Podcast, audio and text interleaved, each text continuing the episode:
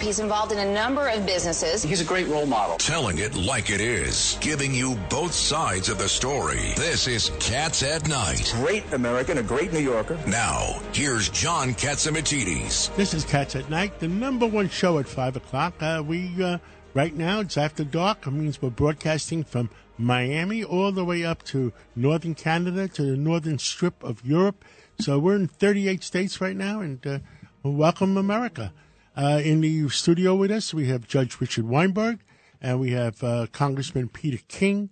And on my side, on my sidekick, Lydia Serrani. Can you bring back who? who do, we have some great show today. We have a fantastic show. We're going to be speaking with John Solomon, Congresswoman Nicole Malliotakis, and straight she's live. call in from the floor of the Congress. Absolutely. Ambassador John Bolton, Dr. Dr. Peter Mikolos, and then right now on the line we have Michael Goodwin. He's a Pulitzer Prize winning writer.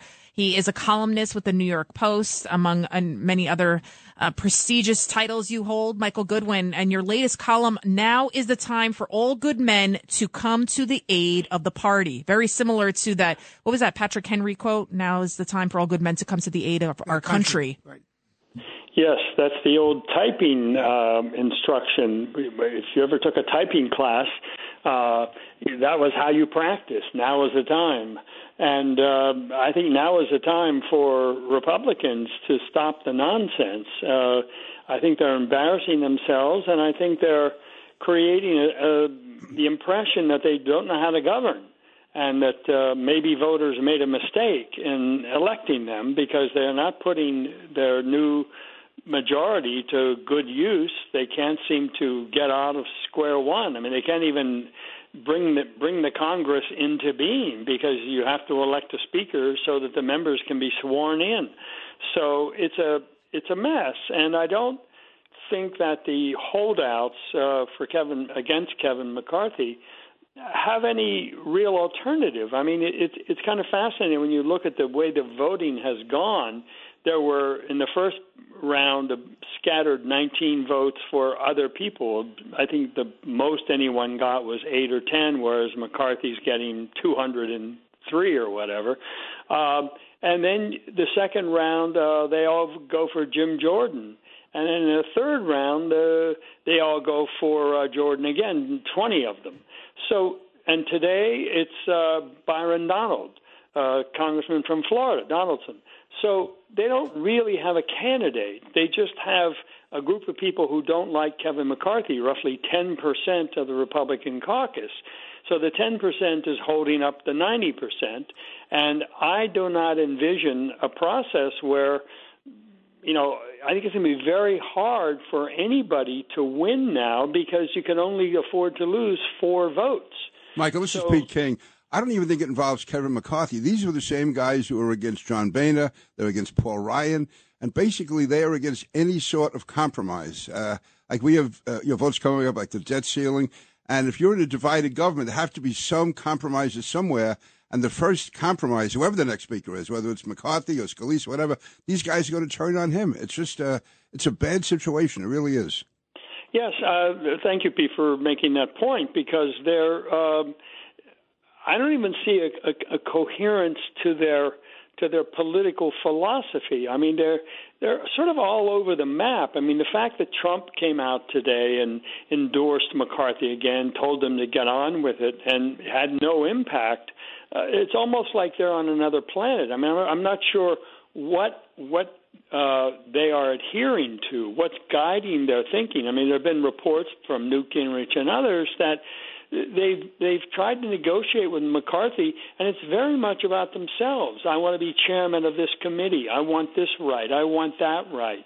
Uh, I mean, it seems pretty personal instead of really political philosophy in the end. Also, Yeah, and it has really, again, I don't think it has much to do with any issue at all. These are, of the 19 of them, it was 19 and now there's 20. Uh, of that 19, there's maybe two or three anyone had any respect for. These are, a lot of them are hangers on. Uh, very few of them have achieved anything. They're backbench people. They uh, sort of stragglers, but they're getting them. You know, this is their 15 minutes of fame, and they're probably raising a fortune in fundraising back in their district. But this isn't some uh, climactic struggle like between slavery and freedom or war and peace. This is just 19 people who want to oppose anything that even smacks of a compromise and are willing to do whatever they have to to bring down the House. They have no no sense of history, no sense of uh, tradition at all. And again, uh, I'm, listen, I've had disagreements with Kevin McCarthy. I would have voted for him if I were there. But I think if it was any, almost anyone, if Paul Ryan had come back, if John Boehner, if, if Steve Scalise was the first guy out, I think they would have done this to him. Why do this though on the world stage? Why couldn't they come to an agreement weeks ago? Because there's at nothing the to very agree least. on. There's nothing to agree on. They just want all assignment to themselves. And by the way, people say McCarthy should make compromises. I can tell you the most angry people in the House right now are those 202 Republicans. They don't want to give these guys anything. They're getting mad at Kevin for even talking to these people. Mike, uh, Michael Goodwin. No, it's a very interesting point that, uh, uh, you know, why should they, uh, in exchange for their vote, which is no more than, than the other uh, representatives have, why should they jump ahead in seniority and, and, and things like uh, chairmanships and whatnot? I mean, I just, I just feel like it, it doesn't feel like a rebellion in the sense of a of a different philosophy. It just feels like a very narrow. We don't like him. We don't like this. We don't like that. And what they're holding out for, or who they're holding out for, is not clear because there is no Right. one. But I mean, the, the Byron Donaldson, the latest uh, taste of flavor of the day. There's no way in the world he's going to get uh, 220 votes from all the Republicans, 222 votes. I mean, so he's not going to win. Uh, Scalise couldn't win. Uh, Jordan didn't want it. Um, they, they've really boxed themselves into a corner. It seems to me. Michael, it's, it's Richard Weinberg. What troubles me is there are so many important issues that the country has to deal with. We need a real check and balance against the Biden administration. There needs to be real investigations, real legislation, real control of the taxing and the spending. And they're wasting time. As you correctly point out, they can't even organize. They can't create committees. They can't hire staff. They can't even be sworn in. They can't set a calendar. Nothing can be done until they vote for the speaker, and they're wasting valuable time, and that's very dangerous. And there's and there's real credibility damage for the Republican Party because, as you correctly point out, the world is going to look at this and say these people are not capable of being grown-ups and governing. Yeah, look, I think it's a black eye for the whole party. Uh, it may be just these 20 or whatever, but I think it looks to the world. I mean, not everyone pays, you know, great attention to this. They say, "Oh, there they go again in Washington," and you know, look, uh, the Republicans were won a very narrow majority. There were predictions of a red wave that didn't materialize, but they have won enough seats over the last two elections to stitch together this majority, and this is how they use it um, it seems to me that if if I'm a voter who again is not paying rapt attention to this, I'm saying, why did I ever vote for these people? I mean, why? I expected they were going to get things done. I mean, they were going to do something uh, to stop Joe Biden, to stop. Uh, uh, the out of control Senate. Uh, they've done nothing but embarrass themselves. I, I think it, it, it it's not a one day problem now. Each day it goes on, it seems to me it magnifies the damage. And they want this provision that at any time either one person or five person can demand a vote to remove the speaker. How can he go out and negotiate effectively with the president or with the Senate, knowing that he has to go back to this crowd that can overthrow him anytime? Yeah, it's not the sort of thing that. Uh, I, I mean, McCarthy was willing to come down to five, as I understand Yeah. it, uh, and they wanted one. Uh, so that any one person could trigger that vote. Uh, see, that that's the point. It doesn't make sense. Nobody would want the job under those circumstances. So you have to wonder what really is the objective here, or is there is there an objective, or is there just like a temper tantrum? I, I think it's their moment in the sun. I mean, nobody else will be listening to these people other than this. This is their one time. Also, you know, they criticized McCarthy. In 2020, Donald Trump lost by 7 million votes, but Kevin McCarthy picked up 20 House seats in that same election. To me, that, that shows good political leadership. And he did, you know, uh, you know, put the House over now as far as a uh, majority. So that's uh, like and he 35 funded, seats. yeah. and he funded these people too. Large raised- number of these people. He raised $238 million. Right. He funded a lot of these people who are voting against him now. But but you know what else this suggests? Of course, we're talking about being able to get things done. Will they be able to get things done? Let's assume they settle this soon, and if it's Kevin McCarthy or somebody else, will they ever be able to get a major- to hold their their narrow majority together? for I worry about that. I, I think that they're going to come up uh, uh, anything that looks anything like a compromise. That these guys are just going to stand up and, and be a blockade. And, the, and Peter alluded to it. The first thing they're going to have to deal with is this debt ceiling issue, which is always fraught with controversy. And it's going to involve negotiations and any compromise that the Republican speaker makes. These guys are going to try and sandbag the whole deal. And that's the kind of thing where uh, I know I know a speaker doesn't like to do this, but McCarthy is going to have to rely on Democratic votes for something like that. And they'll say he's a RINO. Yeah, yeah. I mean, that's what. Uh, so uh, I think I think the path forward is not going to be, you know, open once this is settled. I think this is going to set the table for a lot of this kind of stuff. Of with such a narrow majority, five people can stop anything. Um, it's it's going to be a very hard time for the Republicans to get anything done that makes voters happy who sent them there to to put a break on the on the Democrats. Which- because which- if, if you're going to need Democratic votes for for anything significant, that's going to be a very different kind of speakership than we've seen. And Gaetz' comment that allegedly uh, was made that he doesn't care if there's a Democratic speaker. And Yeah. what is He's that certainly about? acting like that. I don't know if he made that statement, but he's certainly acting like that because this thing could fall apart. And even by accident, uh, you know, the way the votes are counted, if people don't show up to vote or whatever, and if uh, uh, Jeffries continues to get 100% of the Democratic vote, uh, it's not that the Democrats off. never have a problem. They get 100 percent of their Senate vote. They get 100 percent of their uh, uh, of their uh, congressional vote, except when uh, when when the other guys in West Virginia and Arizona they need a few. They need a bridge to nowhere.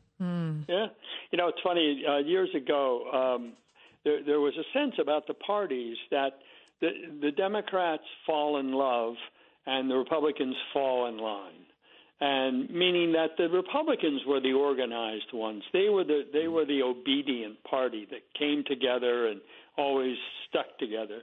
Um, I don't know. That's that's not what we're seeing now. Now we're seeing the Democrats can hold their votes virtually all the time. I mean, you mentioned Manchin and Sinema, but uh, otherwise, the Democrats in the House, Nancy Pelosi had n- almost no defections from anything she threw up. there. Ever, ever, even from the AOC side. Well, Mayo that's C right. to Henry she, Cuellar. She She had kept a them in narrow majority, and they stuck together. Well, thank you uh, so much. Thank you so much, Michael Goodwin, and we look forward to your next column, sir. Always. Um, always a pleasure. Thank, Thank you you. all. Thank you. And uh, we're going to go to right now to Nicole Congress, Malliotakis and right you know her. floor. You know her well, Peter King. Congresswoman Nicole Malliotakis, who is a tiger and a fighter, and thank God she's down there from New York. I'll tell you that. Put a tiger in your tank. Oh, she's great. She's the best. Congresswoman, so they've adjourned now the House until 8 p.m. and then what, you guys come back. Tell us the latest. What is going on? Is there any hope of a resolution here? Well, well, thank you guys for having me, uh, Peter. It's great to to see you. We could certainly use you down here as well today. Um, look, it's it's obviously it's been a very frustrating um, couple of days. Uh, we came in with high hopes yesterday that we would be getting the people's business done already. We had on the calendar uh, our first bill was to to defund the 87,000 IRS agents that Biden wanted to weaponize against the American people, businesses, and the middle class. We were going to today pass legislation uh, to protect our energy resources and pro- prohibit the president from raiding the strategic uh, reserves and, and sending our oil that we need here in the United States to China. Uh, we were going to move forward uh, tomorrow with plans to pass my bill to hold prosecutors accountable. Uh, rogue DAs like Alvin Bragg that don't want to do their job. Uh, we were going to pass our Border Security Act. So we had legislation that we had been working on for two years under the leadership of Kevin McCarthy. The very things that the American people said they wanted to see addressed. And uh, it was disappointing when we came in and we saw that we weren't going to get it together in terms of electing a speaker. Now, during the last two years, uh, I'm sorry, during the last two months, uh, we've had all conversations. We we want to all improve this institution. We didn't like how it was being run by Nancy Pelosi, the way she jammed down a trillion dollar uh, spending bills that are thousands of pages without giving us ample time to read it. And so members made demands of how what we wanted to see done to better better equip us to do our jobs. And one of those things was giving us 72 hours to read legislation, making sure we had the Congressional Budget Office giving us a score of how inflation would be impacted by bills. Uh, making sure that if we spent money, we had to cut money from somewhere else. We couldn't just keep on adding to the 30, $31 trillion debt. These are all reasonable requests, and Kevin McCarthy listened and he made these changes and adjustments in accordance to the requests of the members. But here we are, and we're saying, at what point do we move forward now? We, we should be unified in, in, in moving forward so we can get the job we were elected to do done. And so I'm not sure if there'll be a resolution tonight. I know right now there's representatives of both sides uh, sitting together trying to, you know, figure this out. But it's a shame that 10% of the conference uh, is holding up everyone's ability to move forward. Because at this point, it's not about rules changes, it's not about what's best for the country or the conference. It's actually their personal interest, you know, what committees they want. They got a hump like on that. their shoulder. You know? They got a hump on their back. You know a lot of these people, I'm sure. What did they say to you? Well, you know, I mean, look, it, it, it, the thing is this: when when you hear some of the members objecting on the floor, they're talking about securing the border, and, and we want to secure the border too. We all want to secure the border. That's why we have a bill ready to go, Border Security Act. They talk about not wanting to pass 1.9 trillion dollar spending bills. Well, guess what? We all voted against it. Uh, Leader McCarthy, uh, you know, was as vocal as he could, uh, saying that our conference was going to stick together and vote against it. And so we don't want to we don't want to see those things either. We want time to read bills, and that is one of the things the leader agreed to do. I mean, the, these are he's made good government changes to the way this body functions. And the thing is now they're just serving as obstacles and impediments preventing us from getting together and actually do our job. The reality is, on policy, we agree mostly we're on the same page, and we have a number of pieces of legislation to address the issues, and we should be moving forward to to hold up this entire Congress from getting to policy when we have an open southern border, we have inflation that is crushing Americans. We need en- more energy produced in this country uh, because people are can't afford food and gas prices and to heat their homes. To hold the Congress hostage at this point for personal personal issues, personal interests, whether because they don't like Leader McCarthy, they just don't like him and they don't want him there, or because they're looking to you know, leverage to get on a particular committee. It's wrong, and it's not in the best interest of the conference or in or, or of the Congress. And yesterday, they spent the all day voting for Jim Jordan when Jim Jordan is supporting Leader McCarthy as well. So at this point, the 10% should stop impeding.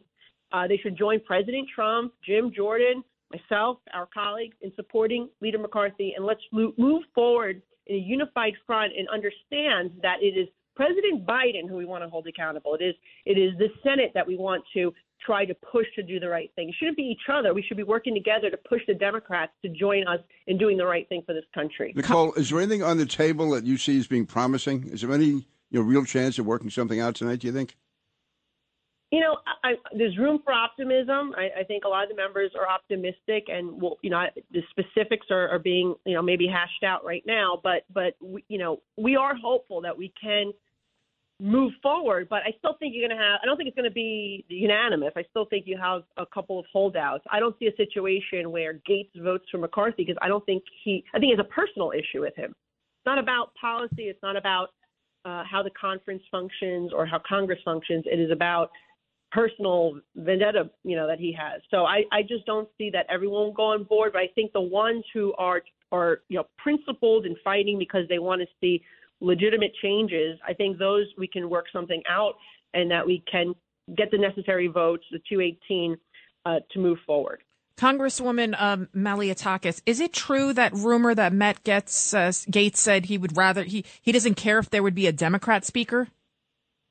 That that was that is true. He did say that, and and you know what? I, I there was a video that emerged of him talking with Alexandria Ocasio Cortez on the House floor, which I think was very upsetting uh, to a lot of wow. the members because you know we you know we shouldn't be you know negotiating here with socialists, and I think some members are here to govern, right? Some people are here to govern, and other people uh, are, are are looking to you know in, in, raise money, improve their name recognition, sell books, whatever it is. Um, but but they're not necessarily here uh, to do the job that they were actually elected to do. And so I, I really, um, you know, am, am disappointed that uh, we have members like that in our conference that are, are willing to jeopardize the overall overall Republican Party and, and conference and our country. Um, and it's it's just uh, look, it's disappointing, but uh, look, I'm hopeful that again we could find a resolution. Uh, Leader McCarthy is the only one that has, you know, has the most votes. No one else has emerged as somebody who's running who has shown that they had the ability. They keep putting names out there, but it's not. It's not. It does. They don't really make sense. And I'll, and I'll I'll say this too. Leader McCarthy has actually helped us tremendously get the majority. We would not have a majority mm-hmm. if it wasn't for him. He two consecutive cycles crisscrossed around this entire country, recruiting candidates, supporting candidates. He put together our commitment to America. He, he put together task forces where we developed and crafted legislation to be ready for this moment, to lead, to have policy, to to really um, show the American people that we can take this country in a different direction because it's just been destructive under one party rule. And yes, so Nicole, we, we got to take a break. Thank, thank you so much for calling in from the floor of Congress, and and I guess you're going back to work at eight o'clock tonight. Good luck, and uh, uh, our prayers are with you. Keep us posted if you can. Great job, right, Nicole. thank, thank you. you. Great thank job. You, Nicole. Thank you. Uh, now, just a short time ago, we spoke to uh, John Solomon. John, what do you have for us? an extraordinary day, something we haven't seen in a century. For the second straight day, Congress has failed to pick a speaker. There have now been six votes, and Kevin McCarthy has lost all six of them. He has fallen about 20 to 21 votes short each time. And uh, that has triggered finally uh, a series of negotiations that will carry on into the night. Uh, there was some important intervention today. Just the News has confirmed that overnight President Trump got Kevin McCarthy and the leader of the opposition, Congressman Scott Perry of Pennsylvania, on the phone saying, fellas, do something, break the stalemate, negotiate, stop this charade on TV. That set in motion some discussions all around the caucus today. Just a few minutes ago, I was able to confirm that Kevin McCarthy has created a negotiating team that's going to include four of the 20 people opposing him, some of the moderates in the conference, and their job is to iron out all the differences get a deal that Kevin McCarthy will agree to and get this uh, election over. It's uh, uh, now two days and six votes, uh, one of the longest episodes in American history. Wow. wow. You know, I think I feel like the Democrats, though, they're salivating at this whole this whole thing happening. They they are. In fact, there's a funny moment just before the sixth vote began, the sixth unsuccessful vote. Uh, Kat Cammack, a congresswoman from Florida, the youngest Republican in the House right now, uh, she uh, actually said, I think the Democrats have blankets, popcorn, and lots of alcohol. This is like entertainment for them. So she even acknowledged what an opportunity this was for Democrats. If the Republicans get their act together, if they can get their leader and get to the people's business, such as addressing the border, crime, and, and budget spending, and, and get some of those investigations going, I don't think people will remember this long term. But right now, it's an eyesore because Americans said, hey, we hired you, and you don't even know how to get your CEO into the building. So I think there's a lot of concern right now, but it will disappear if Republicans can get onto the business of actually doing the people's business. Enough of Washington. What else is going on in our country? Well, that's a great question. Uh, there are some really interesting moments in law enforcement. Uh, uh, again, maybe a little bit in Washington, but to an issue I think a lot of people care about. We've seen all of the evidence now of the FBI pressuring big tech companies to censor Americans' opinions, thought, not not Russian disinformation, but Americans' opinions. Um, I had on my show yesterday the former criminal division chief of the FBI, one of the highest ranking people in the FBI, one of the most respected FBI officials in the last many years. Uh, and he came on and said, you know what? My agency, which is, is created by law to be independent, has lost its independence. It has yielded to political appointees in the Justice Department who have a liberal bias. I'm not part political, he said, but I can tell you they're liberal. And the FBI is allowing them to run roughshod and force the FBI to do things that earlier generations of the FBI would never have considered doing, like labeling parents as domestic terrorists, like asking Twitter to censor Americans, like launching an investigation of Donald Trump without a predicate to prove that there really was evidence of a collusion that would warrant such an investigation. A very a cogent uh, uh, interview. And by the way, this man has been behind Chris Wray, been a defender of the FBI consistently, even was the chairman of a very important independent commission that looked at the Fort Hood killings that uh, disturbed all of us a few years ago. This is one of the mo- largest and most independent voices to come out and saying, my FBI, the FBI worked in for two, three decades, is broken. We've got to stop censoring people. How high up is this guy? He was an assistant director of the criminal division. He just retired recently. Very well respected. Well, and what I've said publicly, and we only have about 30 seconds left, what I said publicly is that Christopher Wray should stand up and be a man. That's you right. know, you're, you're the head of the FBI. Be a man and, and say enough is enough. Uh, that uh, we're an independent agency and we're going to do what's right.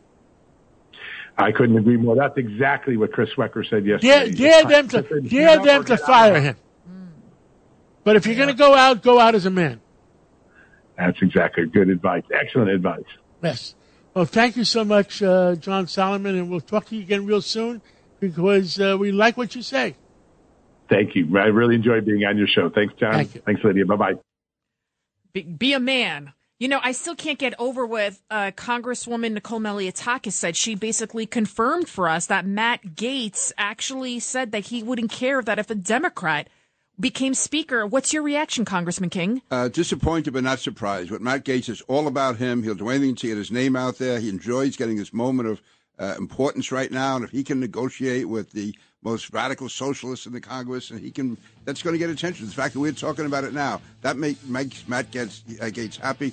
He's a fraud, and it's, it's really terrible that he's able to hold the, con- the Congress Negotiating with a socialist? Right. Uh, real quick, Judge Weinberg, what do you think? My eyes are bleeding and my head is exploding. I can't believe they won't elect McCarthy as Speaker. Wow. All right. Well, keep it right here. We still got Lou Dobbs coming up, and then we'll also be speaking with Ambassador Bolton. Cats at night when we return. This is Cats at Night with John Catsimatidis You're a classic example of the people who built this country. on 77 WABC. A common sense recap of the day's biggest stories. It's John Catsimatidis and Cats at Night on 77 WABC. Welcome back to the John Catsimatidis Cats at Night show. In studio, of course, John Catsimatidis, Judge Weinberg, and Congressman Peter King on the line with us right now. We have Ambassador John Bolton. Ambassador Bolton, I know Judge Weinberg, you were you big fan. You were Uh, reading. I, I always am. Uh, Ambassador, you had two very interesting uh, columns recently. One, you said, when is Biden going to stand up and do something about China, face the China threat? And the second article was, doesn't the West realize that it really has to stand up and defend the Ukraine because Russia can still win? Would you talk about those two articles, please? Well, I think uh, the country is learning about the threat that China poses uh, pretty rapidly, uh, and and it's the breadth of the threat, economic, political, military, really across the board, that requires an American strategy and response. The Biden administration has been dominated by its desire to negotiate climate change agreements with China. And it has interfered essentially with everything else because the Chinese say, well, if you want to talk about climate change, then you have to give up on this point or give up on that point, which they've been too willing to do. So I think the people of the country are moving ahead of the administration on China, and it'll be uh, an important part, I think, of the 2024 presidential debate. On on Ukraine, you know, the military situation is in gridlock now. We we can all celebrate the successes of Ukraine's forces uh, uh, during now this uh, long war since the end of February. A lot of American and other NATO assistance, military aid, intelligence aid. Uh, but it's not uh, it's not over for the Russians yet. Their military performance has been abysmal so far, but it may turn out there's actually a Russian general with some creativity who could cause real problems. The Russians are digging in for the long haul. Um, and it's not enough for us to say, well, this war can go on for a long time because plenty of other people around the world, especially in China, are watching how the West responds to this invasion. And if we don't get it right here, as you mentioned, I think we're going to pay a price not only in Ukraine, but elsewhere around the world. I, I agree with you. And what I'm very concerned about is opening up another front, a so called second front, if Belarus gets involved. What do you think about that? Well, certainly Vladimir Putin has spent a lot of time with uh, President Lukashenko of Belarus.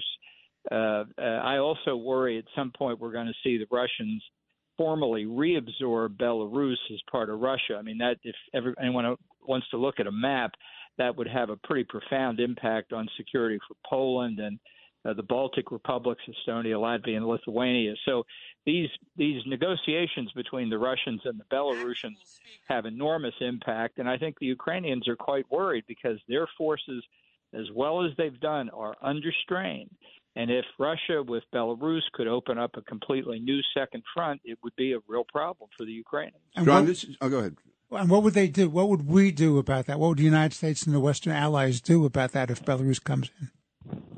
Uh, you know, if uh, depends on how it unfolds, obviously, but uh, I think more weapons would certainly be in order. But the real pressure point, and I think this is what the Kremlin is looking at, is just how many Ukrainian forces can you divert from the Donbass front or southern Ukraine and move to the north, uh, and what effect would reducing their forces in the south uh, have? What opportunity could it give the Russians down there? So it, it's being caught in this trap, really, that I think the Ukrainians are, are correctly worried about. John, this is Pete King. First of all, thanks for all your columns. Thanks for all your work. Now, getting back to Ukraine, or, or uh, saying with Ukraine, if for some reason Russia does prevail in Ukraine or does better than they should, what will that do with our relationship with countries like Germany? How how much can we count on them sticking with us going forward, especially because of the energy control that Russia would have? Well, you know, the the best thing going for Europe right now is they've had a warm winter. So so much for all this concern about global warming because it's reduced demand for natural gas, helped keep the price down, and reduced pressure on their manufacturing industries. Having said that, uh, Putin is, I think, quite aware of the point you make about Germany, and I would add France to that as well. These are weak points within uh, Europe, weak within NATO, uh, and I think uh, uh, the Kremlin understands what they are not able to win on the battlefield, and certainly have not been able to win so far. Maybe they can win politically and diplomatically by splitting the Western alliance.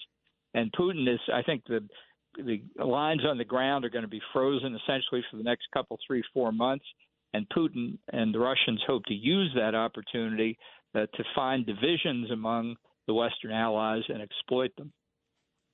And switching back to, to China, what's the impact of this resurgence of uh, of COVID in China? The fact they're opening up their borders, they're shipping their people all over the world again.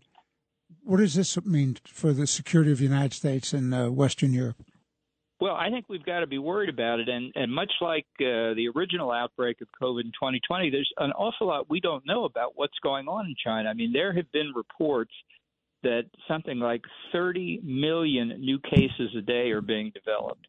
That uh, an estimate just came out today that the total death toll in China could be 1.7 million from this outbreak because their vaccines are not very good. They don't have a lot of natural immunity because of the lockdown policy. Uh, and and things could get quite chaotic, and it could spread from China certainly first to nearby countries in in Asia, but then to the United States. So I think the Biden administration, uh, I would certainly favor much more extensive testing on people coming into the United States, uh, directly or indirectly from China, working with South Korea, Japan, Taiwan, and others the Chinese won't tell us what's going on. We've got to do a better job of trying to get uh, ground truth on this before the thing gets out of control. And the only way we can get the truth is get it through our intelligence sources. I mean, uh, China is not going to tell you, and even if they tell you, you know, you're not going to believe them. Well, I think that's I think that's right, and that that gets to a, a pretty significant point. We're we're not where we should be in in our ability to find out what's going on in China. But you know, the Biden administration, like all of us, would like to put COVID in the rearview mirror, and and and maybe this what's going on in China won't affect us. But who wants to take the chance? Uh, of our 17 or 18 agencies, the 18th we don't know about, uh, i- i- which one do you trust the best? Well, I think they vary very considerably, and you know they all have different missions and and different responsibilities. But what we really need, and I would say this across the board for all of our uh, intelligence efforts, we need more human intelligence. We've got some of the best technical methods of collecting intelligence, uh, overhead photos from space, electronic intercepts. Fantastic. If, if the American people really knew what our capabilities were, they'd be proud of it. But what we do not have and haven't had uh, really since the Clinton administration uh, has been adequate human intelligence. And I think uh, just having more people on the ground in countries like China, it's a perfect example, uh, ought to be a priority. And we agree with you. Well, uh, Ambassador John Bolton, thank you so much. And thank you for what you do for our country and continue to speak out for our country. And let's catch up again real soon. That sounds great. Happy New Year to everybody. Happy New Year. Thank you. And when we come back, we will be speaking with Senator Alphonse D'Amato. You don't want to And he- miss it. He is mad as hell. That's right.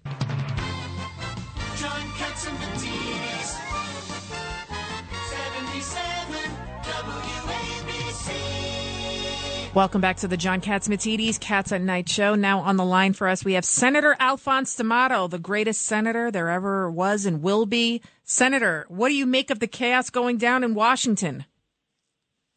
I think they look like a bunch of juveniles, babies who can't even get anything straight. And and I, I think they have already have shaken the confidence that people's and, and Republicans in particular have had in them and the hope uh, that they could do something now that they controlled one of the houses.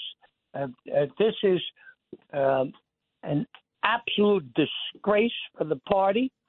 And the 20 plus guys who are pulling this nonsense should be ashamed of themselves. Um, absolutely ashamed. And, you know, it's one thing to say, hey, we want to have a voice. We want to be involved in these the, uh, important decisions.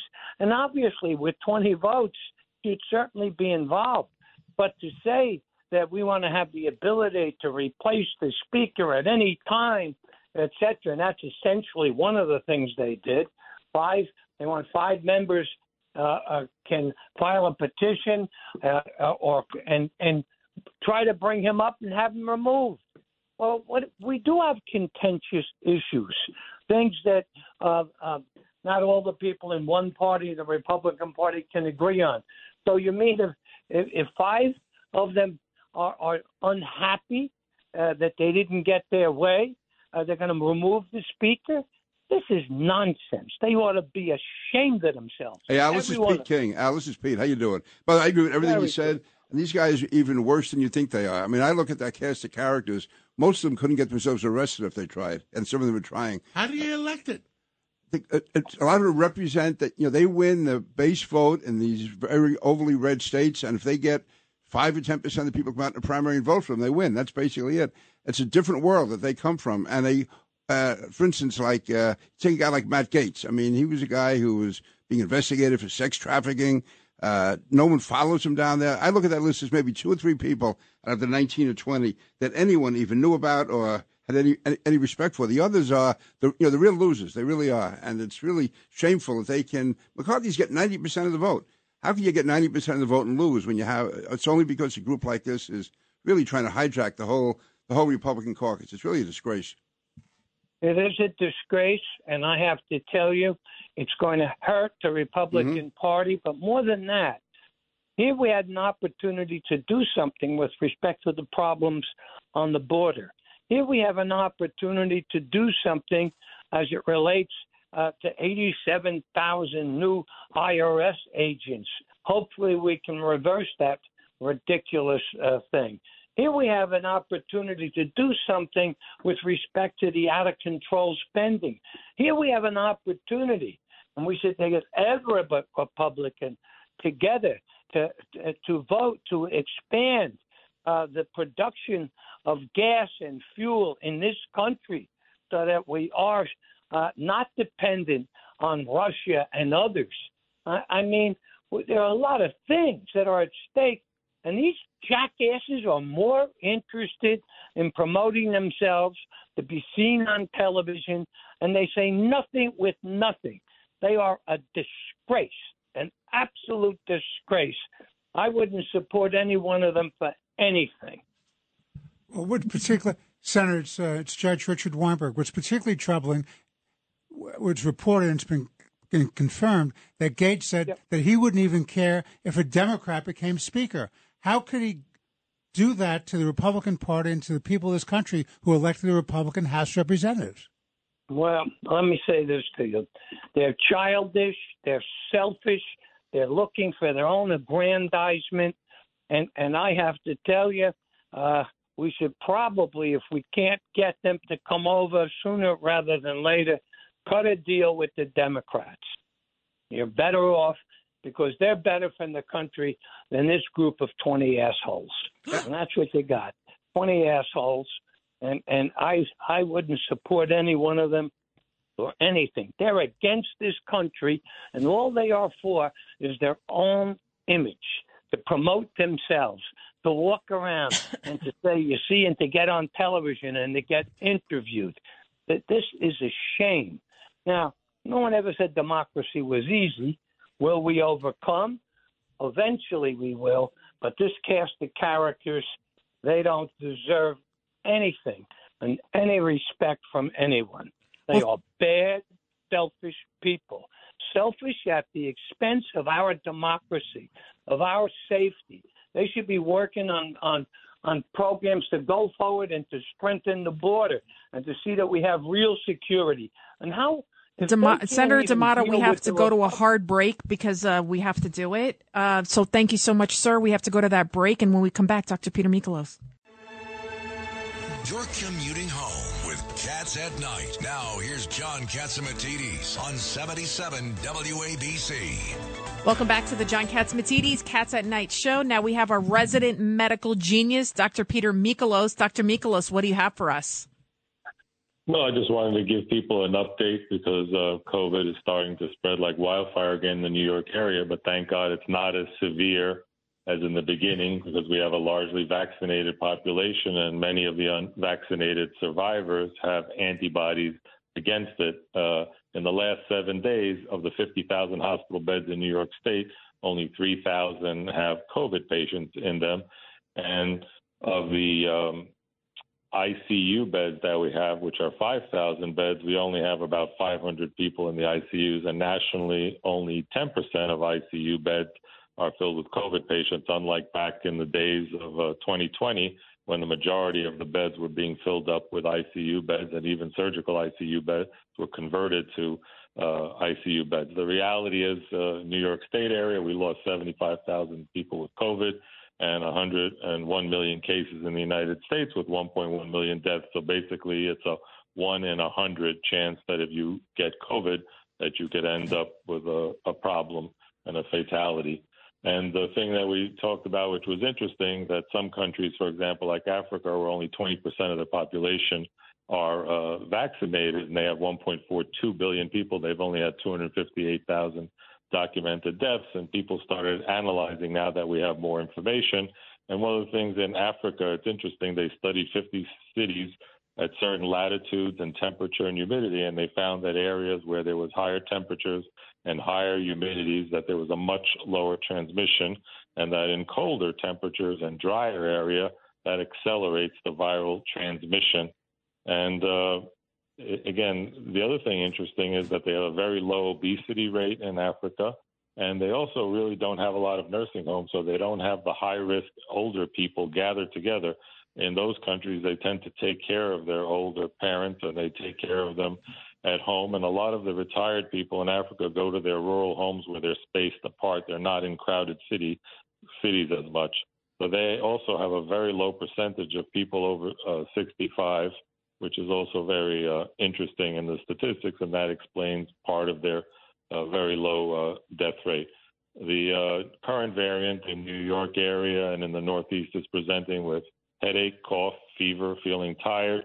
And another interesting thing, the FDA pulled authorization for all IV anti monoclonal antibodies the first week of December. So now you can't get them anymore because they find that they're not effective against any of the new variants. So the only options we have are the Paxlovid oral antiviral and the Molnupiravir by Merck, and they are available to people age 12 and up. And if you get diagnosed, that's what they give you if you're high risk for uh, going on to more severe disease. Unfortunately, it is readily available throughout the country right now, and uh, that's where that's where we are currently with the um, with the COVID situation. So even though there's a lot of cases, thank God it's not as severe, and people seem to be uh, getting through it. Even though we will lose people, even regular flu, it's estimated that this year we'll have the normal amount of flu deaths, 20 to 50,000 people a year still die from flu, and the vaccines for flu are only about 46% effective. But if you're high risk, it's a good idea to get your flu vaccine. And every year we update it so the anticipated new variants. And I think right now what we're going to see are new oral antivirals coming online in the next few months, and that's basically how we're going to knock this thing out, just like they did with AIDS, because oral antivirals is like blocking the copy machine, and it knocks out all the variants, unlike the monoclonal antibodies, which target a specific variant. So things are getting better and looking up and looking positive. positive, and uh, God bless America and the entire Cats Roundtable team. Thank you. the truth out. Thank you, Peter, and uh, thank you for everything. Uh, you keep the uh, our listeners aware of what's going on. Dr. Uh, and, and uh, Judge Richard Weinberg, Congressman Peter King, Lydia Serrani, and John Catsimatidis here. And you know what we all stand for? Truth, justice, and the American way. God bless America. America needs all our help. So, all your listeners out there, possibly a million listeners out there, America needs your help. God bless.